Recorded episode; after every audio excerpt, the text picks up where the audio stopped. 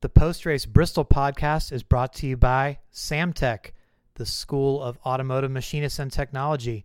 Accelerate your career as a high performance engine builder with classroom instruction and practical hands on experience in the lab, on the dyno, and at the track. Samtech graduates work for performance race shops, parts manufacturers, professional race teams, and some start their own engine building shops or parts manufacturer companies. Samtech graduates are hired by the best in the performance racing industry, whether that's on championship teams in NASCAR, NHRA, or IndyCar. For more information to start your education at full speed, go to samtech.edu today.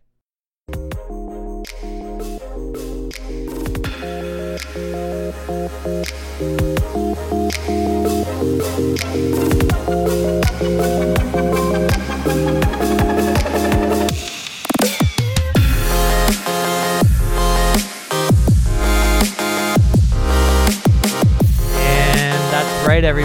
We are back on the Untitled Jeff Gluck podcast. I am your host, Jeff Gluck, and I'm sitting here with Jenna Fryer at Bristol Motor Speedway, who's already hitting herself in the head over the silliness of this whole scene. I didn't know that you do this like Wolfman Jack thing. like, I don't know what that is. What's that?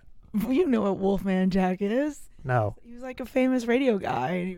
The way you open it, you're like, "All right, folks, we're back." Well, you couldn't hear the EDM music I was playing for my intro, so that was what every it was. Everybody was getting pumped. You couldn't hear it. That was that what that was. What if EDM music makes you sad? What if EDM music makes you sad? Why would it make you sad? If I, I think you could be one of those people, not you particularly, but I think there are people out there who it's just not for them, and they listen to it, and it makes their head want to explode. well, of all your oh, all your people, Jeff, not just the EDMers. so you're saying I've alienated a lot of people? Is that why my podcast isn't like in the top 200 on iTunes or something? Yes, yes, yes. You're cutting off your audience. Okay, I'll take that into consideration. By the way, this is a good transition because at the end of your interview, the kid, 14 year old kid that does my EDM music, I, I interviewed him this weekend at Bristol. So I'm, I'm putting that at the end of this podcast. What do, you, what do you mean you have a kid who does your music? There's a 14 year old kid from Alabama. He's in middle school and he did my EDM intro music and he came to the race this weekend. Well, he didn't come today because it was rained out. He had to go to school. I'm serious. It's okay. Jenna's shaking her head at this whole scene. All right, so let me paint the picture for you guys. We're sitting in this really um, comfy, dusty, yes, comfy, sweet, high atop Bristol Motor Speedway. We've stepped out of the press box, but we are next door. We can see it through a glass window. We can look at all the people who are still on deadline. We're like right in the middle of turns uh, three and four, where we watch most of the race, and we're in these creaky seats. Oh, oh, it reclines. Wait, lean back. Oh, wait, no, it's just broken. Never mind. But um, yeah, so we're sitting here in these like theater seats. I don't think anybody used this suite this weekend because everything is dusty still. Don't let Marcus Smith hear this. Do you think Marcus Smith listens? You don't think? yeah. okay, Cassie might. Cassie might. okay. You you think Cassie listens to the podcast, but not Marcus Smith? Well, Marcus is busy. He's trying to get a soccer team. Cassie's busy. Cassie has awesome videos of her singing and dancing and stuff. Better than you? I don't sing and dance. I've seen it. I've seen it. Okay. Don't tell anybody that. Listen, um, I was practically dancing today, Jenna, because we saw a really good race and I was pretty pumped up about it. You are, uh, let's say, a little bit cynical about the racing sometimes. I can be too. What did you think of the racing today?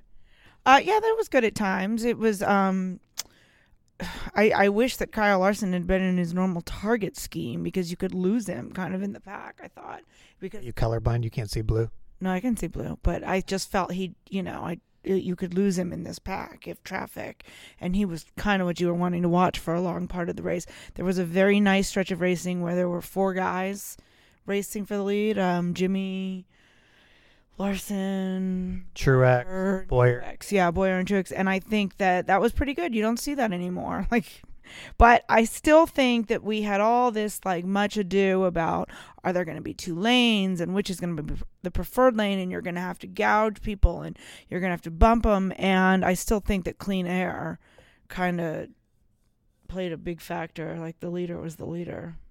Yeah, that's true. I mean, it is kind of weird to look at it in some ways, and as racy as it was, like Kyle Larson, I didn't realize this till after the race. He only led the one time. He led 202 laps to start. What? Only the one time, you know, like most of the race. But But he was like up there, and it, I felt like after the race that he led a few times, and you know because he was he was constantly battling for the lead, but he was never able to retake the lead. However, I do think there was a lot of you had a lot of parity in some ways because Jimmie led 81 laps, Truex led 116 laps. You had Logano lead 72. Yeah, you want to put that in your story? um, It's too late. It's not too late. But why are you giving me extra work? Sorry. Don't don't worry. By the time this comes out, your story will be out, and nobody will go back and read it. Does that make you feel better? Yes, much. Okay. So, but anyway, though, I mean, there was there was some decent parity. You know, some of it was on pit stops. I know Logano took the lead. Bayne, Stenhouse and Bayne, I who should have been expected to run well, both ran well. So that's parity. You you expect the Roush cars to run well? That's that's a that's very nice of you. I expect the Roush cars to run well here. I think that if you go back the last three years, the Roush cars, this has been one of the few places they've run well. And so, me saying that the Roush cars ran well shows that there's parity because they're, they normally wouldn't be. No, that's that's true. That's a fair point, and I think that you could even say the same thing about the Ganassi cars. I mean, ultimately, Ganassi cars are having an all around good year. Right? But I'm saying more than the the the Roush cars are too. Really, I mean, they're not as good as the Ganassi cars, but they're they're they're better than their previous Roush selves. Is what I'm trying to say. Yeah. Um, They're not looking as Roushish as they were. Is that fair? it was like it was like um at the beginning of this race uh before Buescher wrecked and um DW was going through the wreck and he goes, They just got all woed up there and I sent a text to some of my friends saying that's a real NASCAR word. They got all woed up. And then in Buescher's interview he goes, We just got woed up. It's like how you just said Roush's like So yeah, we're have our own vocabulary. there's a lot of There's a lot of racing terms here. I don't know if the Roush people are gonna hear it, but or gonna appreciate it. But you said that nobody listens to the podcast, so I don't have to worry about they do. You're you're why. you're like a rock star. That doesn't mean that people listen to the podcast. we better hope they do something to continue supporting you. Okay, well, I, I appreciate who whoever does listen to it, but probably nobody with Roush, and we know that Marcus Smith doesn't listen to it, and probably not. Is my guess. I, it, my guess is that Marcus Smith doesn't. Do you really? Th- I I probably. Like, Ag- what if this week he calls us both and he was like, "That was a great podcast." He only has your number. He doesn't have my number. All right, you want Gluck's number? No, I no, I, I was going to put it on the podcast, and that's how he would. Oh, oh no, no. I see what you're saying. Oh, then he would have your number because he would have to listen to this podcast to get it. No, I'd rather you didn't put my number on the podcast. I mean, people can just, in D- case people really do listen to it. people can DM me if they just. I mean, my DMs are open. So, I bet you let people slide into your DMs. dude, you wouldn't believe the weird crap that people slide into my DMs with. Because they know your wife's away and they're wondering if the cat'll play. No, no, I'm talking about like weird. Hold on, we gotta we gotta open this. Look at some of this weird stuff. Okay, this person. Blessings and prayers for you and a successful week in Washington. Sixty percent of Dems out of touch, so it will have to be God. This is somebody that slid into my DMs. Mm. yeah, I don't get those. I mostly just get people. I- you can see that I blocked her. oh yeah, you don't want the godness. No, it's just weird stuff. Like, um, here's another one. Latrell says, What's up? "Was up." 23 hours ago, Latrell chimed in with "Was up." Why don't you see what's up? Should I write back right now? I'll hold the mic so you can write back. I'm hol- eh, just so you, you can visualize what's happening. I'm holding the mic so that Gluck can write "What's up, Latrell." He just hit send. Oh, look at his profile. Ball is life. yeah. Ball. So let's just go through one more. Here's an, here's one from yesterday. um, salute, Kava. I think they want you to wire money. I But it- yeah. Yeah, that one was from Musa. So anyway, you can see that. Uh, uh, yeah, are your DMs open? Can people? No, my DMs are not, but my um, Twitter mentions are open. And those Yeah, you've gotten a few of those lately, huh? one to two. One to two. D- Should we talk about your week or should we skip that? It's up to you. I don't. I mean, I, you're, I don't know what your your readers, your listeners want to hear. Well, I tell you what. Um, a few weeks ago, I did a podcast with Matt Weaver on the drive home from Martinsville, and we got talking about sheets. So I think they'll listen to whatever. So let's talk about your week really quick before we get back to this race. Um, you got shit on this week a little bit. Is that fair to say? Yeah, I, I took some abuse, but you know, after the first after the first wave, I smartened up and kind of stopped paying attention to it. But you know, um, Danica once told me that she gets so many mentions, she gets so many things in her mentions that she can't literally, she literally can't. So she kind of will like thumb through them and she'll see like the very first ones that are in the queue. And I finally found out what she was talking to me about because I had so many mentions that you really could only see like the because you're not going to sit there and spend your whole day. So because of that, you're able to pick one bad one, really bad one out of that cluster and sort of make fun of it. But yeah, I stopped reading. I stopped paying attention. I know that Mario Andretti said some things about me that I won't read because who wants to be psychologically damaged by Mario Andretti saying bad things about you in an article? Like that's like who wants to live with that? So I just went about my life and came to Bristol. So, um, th- for those who don't know, she, Jen had written a column about the Indy 500 and said that Fernando Alonso coming wasn't quite the big deal that everybody was making out to be, and it, especially in America, would have been a much bigger deal if perhaps like a Tony or Danica type had been in it, because Alonso doesn't really. Alonso internationally may move the needle, but people in uh, the United States don't care as much about F1 which whether you agree with the point uh people didn't need to probably come after you like they did No, they probably didn't, but you know, that's why are people so defensive in indycar well, they're defensive in all forms of racing. that's true It's the state of racing and it's the state of um everyone is satisfied for the wrong reasons. They accept small gains as massive victories. And it, it's funny on the one side, on the NASCAR side, everything's a failure and everything is gloom and doom and nothing goes right and everything is a gimmick that doesn't work. And on the other side, it's like, this is the greatest thing we've ever done. Point two at Long Beach. And you're like, you know, like there's not a happy medium in, in motorsports right now. Nobody really, it's a moving target and it's sort of the Wild West. I said to somebody, I said, you know, I could have, I had two things to write about coming out of Easter on the off week. Alonso or softer tires at the All Star race. I mean, that's what it's. It, this is a blank slate right now, and they could have blown up the All Star race, and you could have been shot from cannons and f- had to foot race to your car, and then like drive it down 29 and get it filled up at a real gas station, and like have to navigate through the fan zone to come back. Like you could have literally done anything you wanted to the All Star race, and you came up with softer tires and.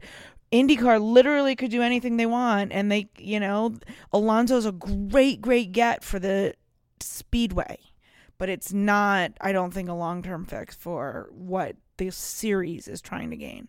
and you're making that point in a column that you're currently working on i can see it on your laptop i don't know if i was supposed to say that Yeah, well, I just am trying to because I, I feel like I I could have just ignored this, which I only write a column on Mondays, which is part of my disadvantage. It's that I had to wait a full seven days to really truly react to it, and I just want to I want I don't want to run from it and hide from it. I'd like to try to better articulate my points that were missed. will it be awkward for you next time you go to an indycar race or are you just going to go in with like jenna swagger and not worry about it I, are they going to take my hard card? I don't know. stop No, I mean I'm fine. Like I confront things. I always learned. Like I always respected Carl Edwards for this. Like, Carl would disagree with a lot of things, or maybe not a lot. I mean, but wh- when Carl disagreed with something, he wouldn't call you out publicly. He wouldn't embarrass you. He would call you and have a private conversation and ask you, "Why did you say it like that?" Or, "Well, you know, if if you would come to me, I would have told you this this and I just always respected that. I always have respected that you handle things diplomatically and professionally. And I'll go, you know, if I if I'd known it was going to rain for 3 days here, I probably should have gone to Barber and and said hey to everyone and just owned it. I got to own it, but I it doesn't change what I think or what I feel about the situation. It just I'm owning the opportunity to better clarify myself. Yeah, and I think too that I mean we're sort of taught that you know when you write something critical, you sort of have to show your face again. You know, it's it's like a lot of it would be easier to run from it in some ways or just you know, especially if like like you're an NFL columnist or something and you're you're you write something critical of the opposing team and you don't have to see that person again, but when you have to see these people week after week, the best thing to do is almost give them an opportunity to yell at you in some ways. Yeah, no, absolutely. And, you know, Twitter did. Twitter gave an opportunity to many people in that series to yell at me. And I wish that they hadn't done it that way. You know, I, they all, they all, or any one of them could have called me and said, Jenna, you're out of your mind. And I could have said, this is where my heart was coming from. And it would have made all the difference. But, you know, once you open the floodgates and you, I'm also a big, big, big opponent of media on media crime. And when you have other reporters who are now making it their cause or getting involved or turning it into a story like AP writer gets blasted, I that that's like poor form to me. Yeah, I really hate that. That's a huge pet peeve of mine and it does happen here in NASCAR sometimes, but it, I won't call anybody out because that would also be media on media crime, right? Yeah, it's like it's like media on media crime. Like you don't need to do that. Like the, like if that's what we've related, if that's what we've succumbed to, and that's what we need, then all of motorsports is in a lot bigger trouble than anyone is realizing. Right. Surely there must be other storylines than to make that the big issue of the day. But anyway, I really didn't uh, intentionally. You may think I did now uh, that we talked about this, but I didn't intentionally um, have you on the podcast just so you could, I could have your week exposed to everybody. But um, we can talk. Go back talking about the rest of the race. Let's talk about uh, Larson. I wrote about this in my column today. Um, dude, Larson is just like he's so good. He's so good. So awesome to watch. Really, he really is running the Indianapolis 500 in 2018. You mark my words. So um, Alonso versus Larson, maybe. If Alon- if Alonso comes back, Larson will be in that race next year. That would be very fun to watch. Also, there's something. I mean, it was weird. So like, he parks his car right, and I'm I'm like, I got to go talk to Larson.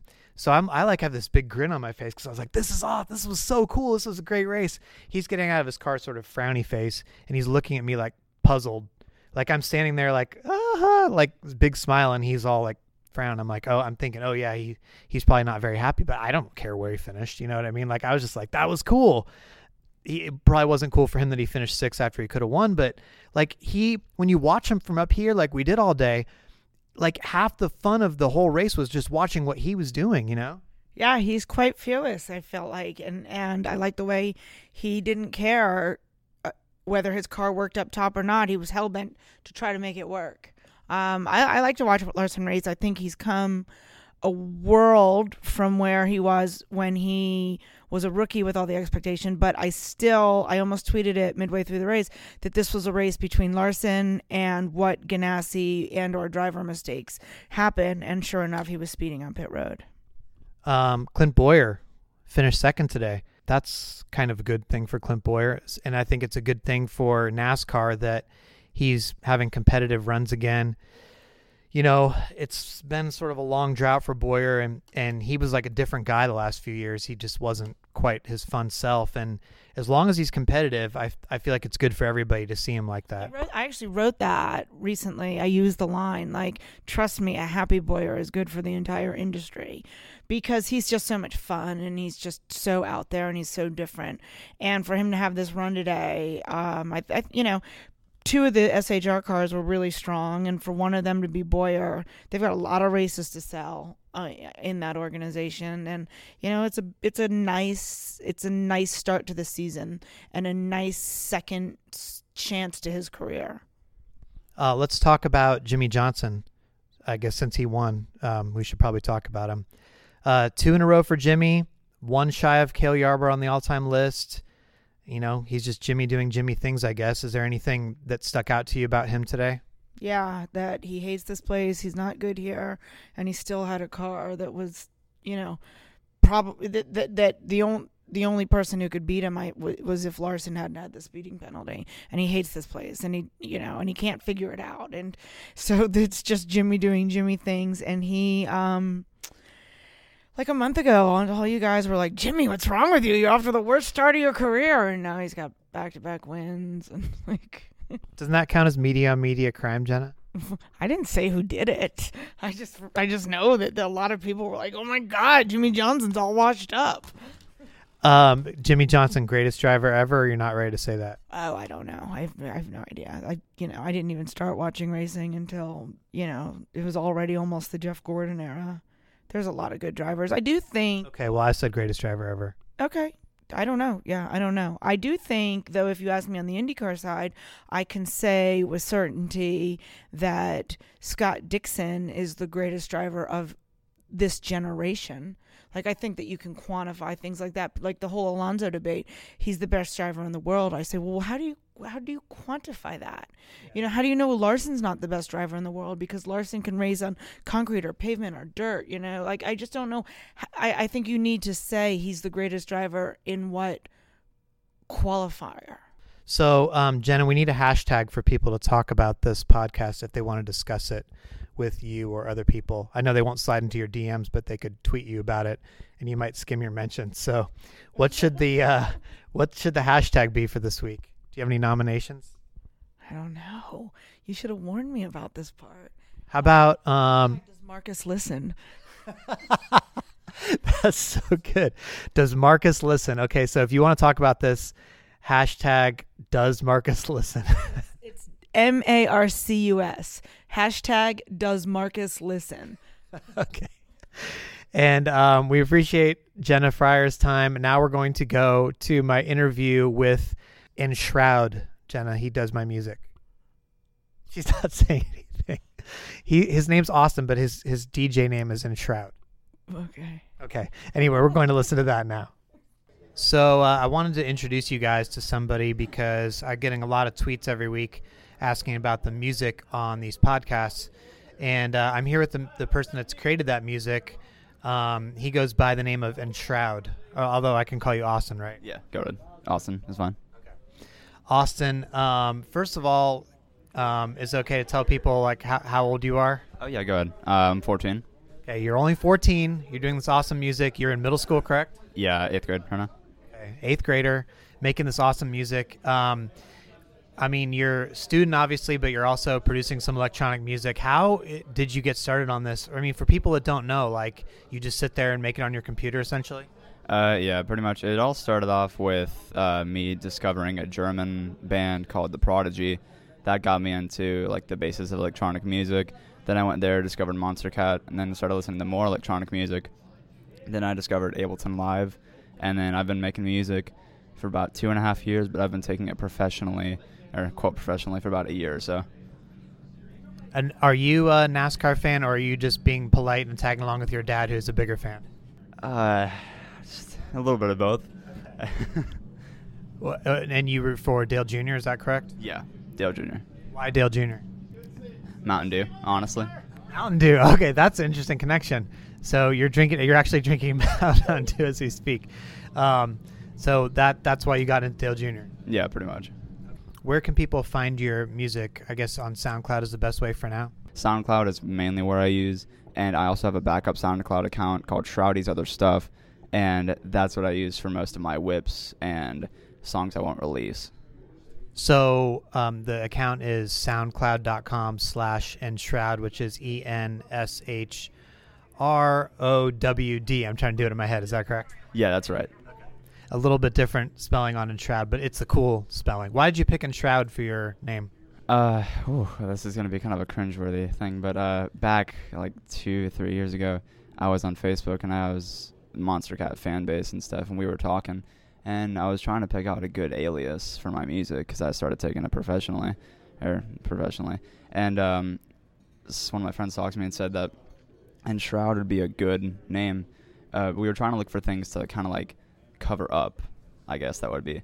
Uh, I've always had this idea of a chill EP, like more or less chill out ambient, about maybe covering up, being something really slow moving and all that. I will start working on that this summer, hopefully, but there's no promises because I've been trying to work for it for like a year. So there you have it. That is Enshrowd, and he is the music that you hear on the podcast. So now you know. Sweet.